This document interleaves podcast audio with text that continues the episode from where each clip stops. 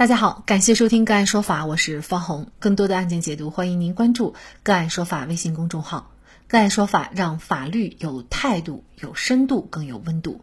今天呢，我们跟大家来关注吴亦凡被刑拘。据平安北京朝阳官方微博七月三十一号晚上通报，针对网络举报的吴某凡多次诱骗年轻女性发生性关系等有关情况，经警方调查。吴某凡，男，三十岁，加拿大籍，因涉嫌强奸罪，目前已经被朝阳公安分局依法刑事拘留，案件侦办工作正在进一步开展。之前有中国传媒大学大一学生在微博提到，吴亦凡用 MV 选女主角、工作室签约新人等方式选拔零零后和在高考当中的未成年女孩。通过玩酒桌游戏、灌酒以及甜言蜜语攻势和女孩们交往。目前该篇长微博已经删除，但是因为这则消息，吴亦凡及其工作室选妃试射未成年人的网络传言不胫而走。吴亦凡工作室则评论称，都美竹的爆料是无底线博取关注的炒作行为，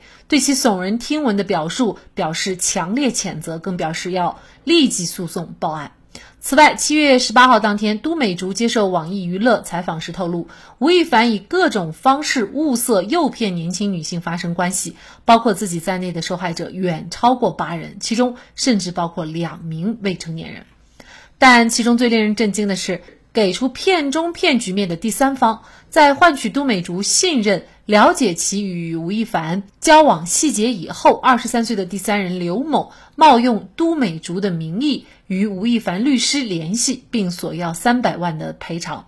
七月十四号，误以为是都美竹向自己敲诈勒索的吴亦凡母亲向警方报警。值得一提的是，正是因为吴亦凡母亲的报警，吴亦凡相关事件才进入警方调查程序。根据《新京报》采访朝阳警方的稿件，在此之前，都美竹或其他自称是受害者的人根本还没有联系警方报案。二十二号当晚的情况通报当中，北京市公安局朝阳分局提到，针对网民举报的吴某凡多次诱骗年轻女性发生性关系等行为，他们正在调查当中。而调查结果就在七月三十一号最新的这则通报里尘埃落定，吴亦凡涉嫌强奸罪已被依法刑事拘留。吴亦凡作为加拿大籍人，是否会出现加拿大对其引渡不受中国法律管辖的情况？强奸案的定罪对于证据的收集非常的严格，事发这么多天，能够证明强奸案的证据还能够收集得到吗？吴亦凡母亲的报案是否对吴亦凡立案起着推波助澜的作用？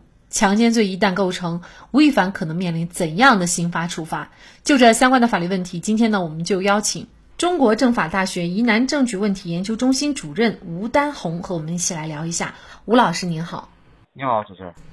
嗯啊，非常感谢吴老师哈。吴亦凡呢，现在大家都非常关注，因为他是加拿大籍人。那么他是否，比如说会出现呃加拿大对他进行引渡，不受中国法律的管辖这样的一个情况呢？从理论上来讲是这样的。第一呢，这个中华人民共和国刑法是明确规定啊，你外国人在中国犯罪呢，受中华人民共和国刑法的管辖，所以中国这个管辖是没有问题的。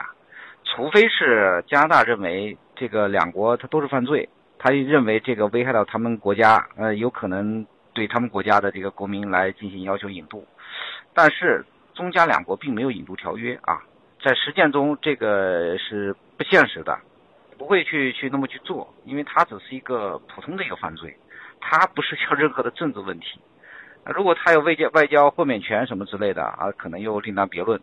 所以在这个案件里面，您所说的这种情况啊，应该是不会出现的。因为我们大家知道，比如说有一些这种贪污腐败的案件啊，很多贪官会逃往国外，那似乎呢，让我们感觉就是逃往国外了，这个中国法律就很难去管辖他了。实际上，在本案当中还不存在这种情况啊。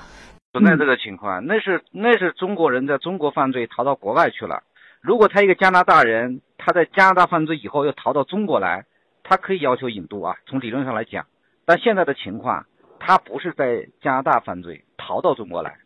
所以加拿大不会提出这样的引渡的要求。呃，同时他也不是说犯罪以后他逃到了加拿大，呃，如果逃到了加拿大，可能也会存在一定的相关的管辖问题啊。中华人民共和国国籍的中国人在中国犯罪以后，他逃到加拿大，中国可能要求引渡，所以这个案件里面它不涉及引渡的问题。目前呢，吴亦凡已经被刑事拘留了，那这是否说明，比如说他被追究刑事责任的可能性会呃非常的大？也就是是不是事实已经呃相对来说比较清楚了呢？没错，从理论上来讲啊，刑拘不一定最后会逮捕、会判刑，因为后面还经经历好几个阶段呢，对吧？还有审查起诉阶段，还有还有审判阶段。但是从司法实践来讲，应该是大概率刑拘以后啊，如果不能确保，那么后面被判刑的可能性就很大。而且对于这样一个公众所关注的一个案件，直接就采取强制措施，呃，说明他这个证据还是比较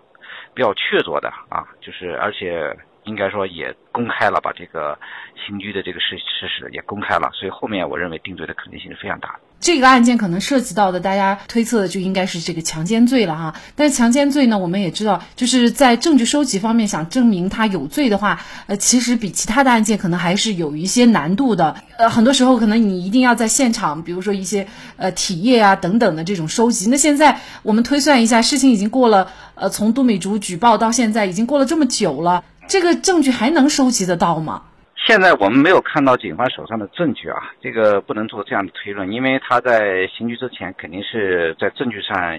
呃，能够确认这个犯罪事实，他才能进行刑拘。所以，尽管我们通常说这个强奸案的这个证据一对一很难收集，但是也不排除在这个案件里面有些特殊情况，比如说当时吴美竹爆料的时候说他手上有一些证据，比如说视频啊，或者是一些。比较确凿的物证啊，等等啊，可能有，他没明确说出来，但是应该是掌握了有一些证据的。再加上他提供的那些线索，就是其他的受害人，他不排除其他人手上有比较确凿的证据。这里面包括证人证言啊、被害人陈述啊，对吧？视听资料啊、电子数据啊等等很多其他的证据都是有可能的。那如果说是他涉嫌的这个被害人啊，强奸的这个被害人是未成年人。那就完全不要以被害人同意作为一个前提，只要有证据证明他跟未成年人发生了这个性关系，那他就构成强强奸罪。所以我认为这个案件应该是有很多的证据，只是说我们普通的公众不知道罢了。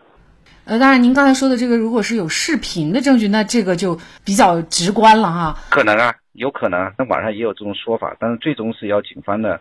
最终的认定为准。那这个案件呢，还有一点就是让大家比较觉得有意思啊，可能也有点震惊，就是说媒体报道的这个标题说母亲报案了，然后呢，吴亦凡的案件才立案。那么您觉得这个吴亦凡母亲的报案对于吴亦凡这个案件的立案会起到推波助澜的作用吗？我觉得是有一定的作用的。我的文章里边也提到过啊，因为都美竹如果没有报案的话呢？后面有两个报案是引起了这个警方的侦查，一个是吴亦凡工作室，当时他们明确说这个事情他们已经完成了报案的程序。第二就是他母亲报这个敲诈勒索这个案件，那么这两个报案可能报的都是刑事案件，那么刑事案件就会有可能引起这个侦查，因为这是属于公诉的嘛，这也不可能是私了的，所以引起侦查以后，警方一侦查就发现这个案件里面可能案里有案，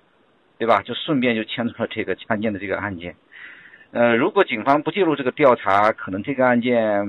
不一定能发现得了啊。被害人不报案的这种情况下面，呃，警方不主动介入调查的话，有可能发现不了。所以从一定程度程度上来讲，他母亲这个报案还是引起了这个侦查啊。他会根据这个是否涉嫌敲诈勒索去调查相关的这个情况，调查杜美竹的情况，调查吴亦凡的这个情况，然后可能顺藤摸瓜就查到了这个案件。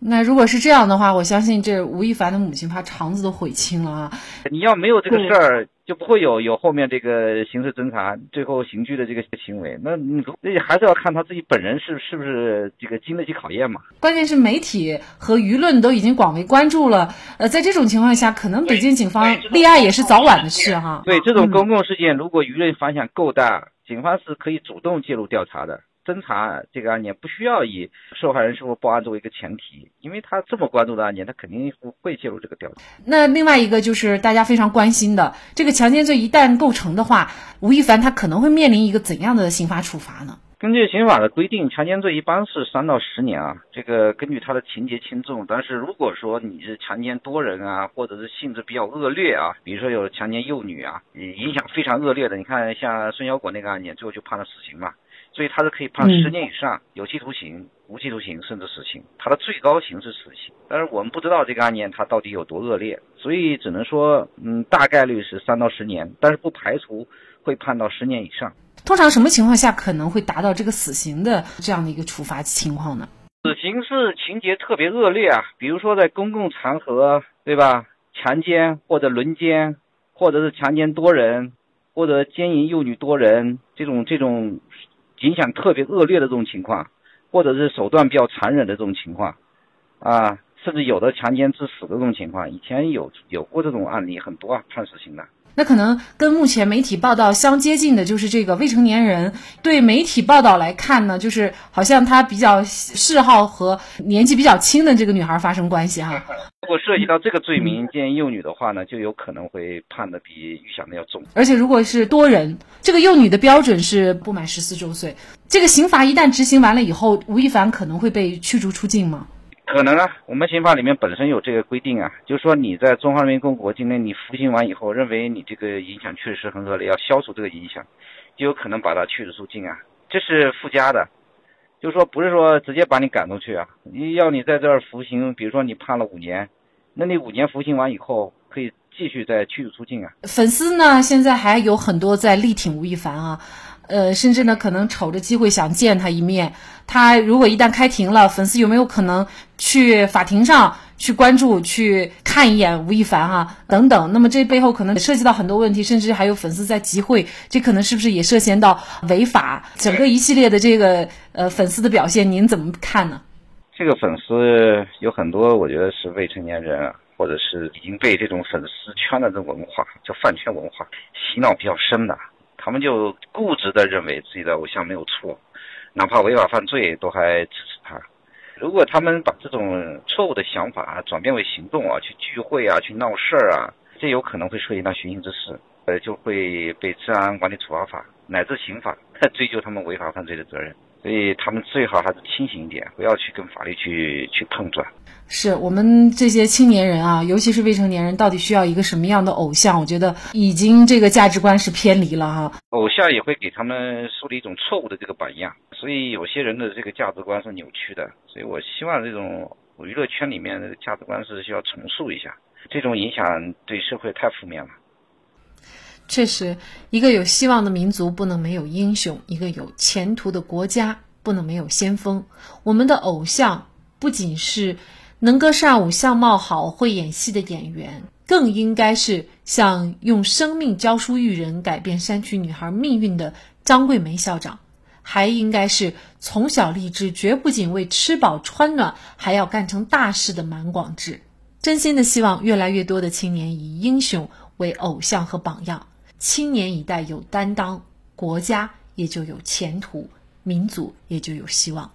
好，在这里再一次感谢中国政法大学疑难证据问题研究中心主任吴丹红。那更多的案件解读以及呢我们的线上视频讲法内容呢，欢迎大家关注我们个案说法的微信公众号。另外，您有一些法律问题需要咨询，都欢迎您添加幺五九七四八二七四六七这部手机号的微信号向我们进行咨询，我们会将您的问题转给我们专业资深的律师进行解答。好，感谢您的收听，我们下期节目再见。